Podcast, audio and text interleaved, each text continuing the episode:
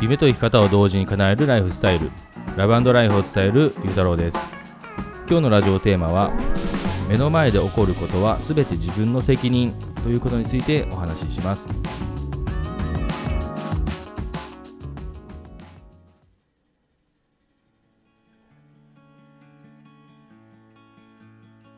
こんにちは、ゆうたろうです、えー、今日はですね、目の前で起こることは全て自分の責任ということなんですけども、えー、これは僕は結構前からあの意識していることなんですけども、まあ、ちょっと改めてね、言葉にして、ちょっとシェアしてみようという話なんですね。で、まあ、あの普通にまできてる人はできてると思うんですけども、僕もこの頭では理解してるけど、僕はできてないことも結構あるので、うんなかなかねこう頭で理解するのとできるっていうのはすごく違いがあって難しいなと思うことの一つです。この目の前で起こることを全て自分の責任にするっていうことは、うん、でこれはまあどういうことかというと、えー、まあこれあのまあ夫婦生活でもえー、まあ、こう仕事でもこう、ね、なんか企業に向けてのビジネスでももう何に対しても当てはまることだと僕は思っています。うん、何かこう目の前でなんだろうな何か良くないことが起きた時に、まあ、失敗でも何でもいいんですけども何かが起きた時にそれを誰のせいにするか他人のせいにするのか自分のせいにするのかっていう話なんですけども、えー、そこをどんな状況どんなね感情が生まれたとしてもどんだけ相手にねこう怒りを覚えたとしてもでもそれも自分の責任にするっていうのが僕の中ではあのー、まあ、いいのかなと思ってます。うん。それが正解かどうかはわからないけど、そっちの方がまあいいなと僕は思ってるんですね。で、まあ、じゃあそれなぜそう自分の責任にした方が何事もね、いいのかというと、うん、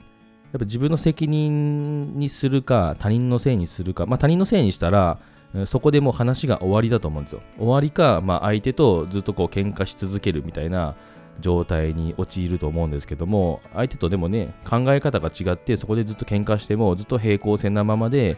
あのなるので、何もこう物事の解決には向かわないと思うんですよね。うん、なので、まあ、自分そういう時はもう自分の責任にしてもう自分が悪いっていうふうに一旦思う一旦思うというかこう思ちゃんと感じてえー、そうしないと、じゃあどうすればいいのかなっていう、うんと、次の行動に移せなかったりとか、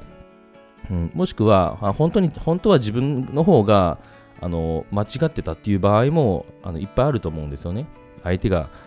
違うって思ったかもしれないけども最初は、うん、それは感情的に思っただけかもしれないし本当は自分の方が悪かったなって気づくこともすごくいっぱいあると思うんですよ。でもそこで他人のせいにしちゃうと、その、ま、自分の間違いにすら、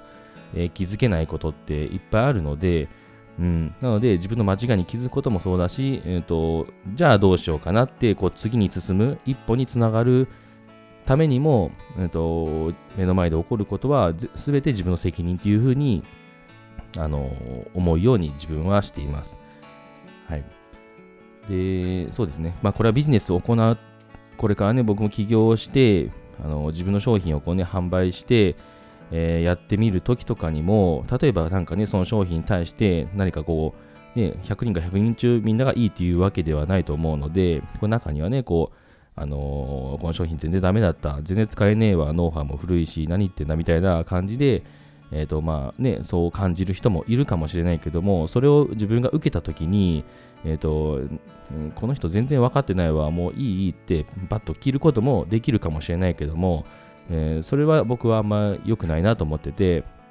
うん、そういった声、まあ、自分が思ってたようなと違う声が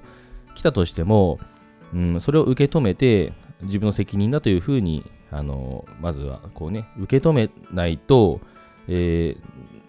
じゃあどうすればいいのかなっていうところにやっぱこうつながらないので、えー、まあ、そういったようなことの繰り返しがより良い商品にこう反映されていくのかなとかこうブラッシュアップするときにもっといいものができたりとか、うん。まあ、要はそういう声をこう潰していけばねこうもっともっといいものにこうなってくると思うので、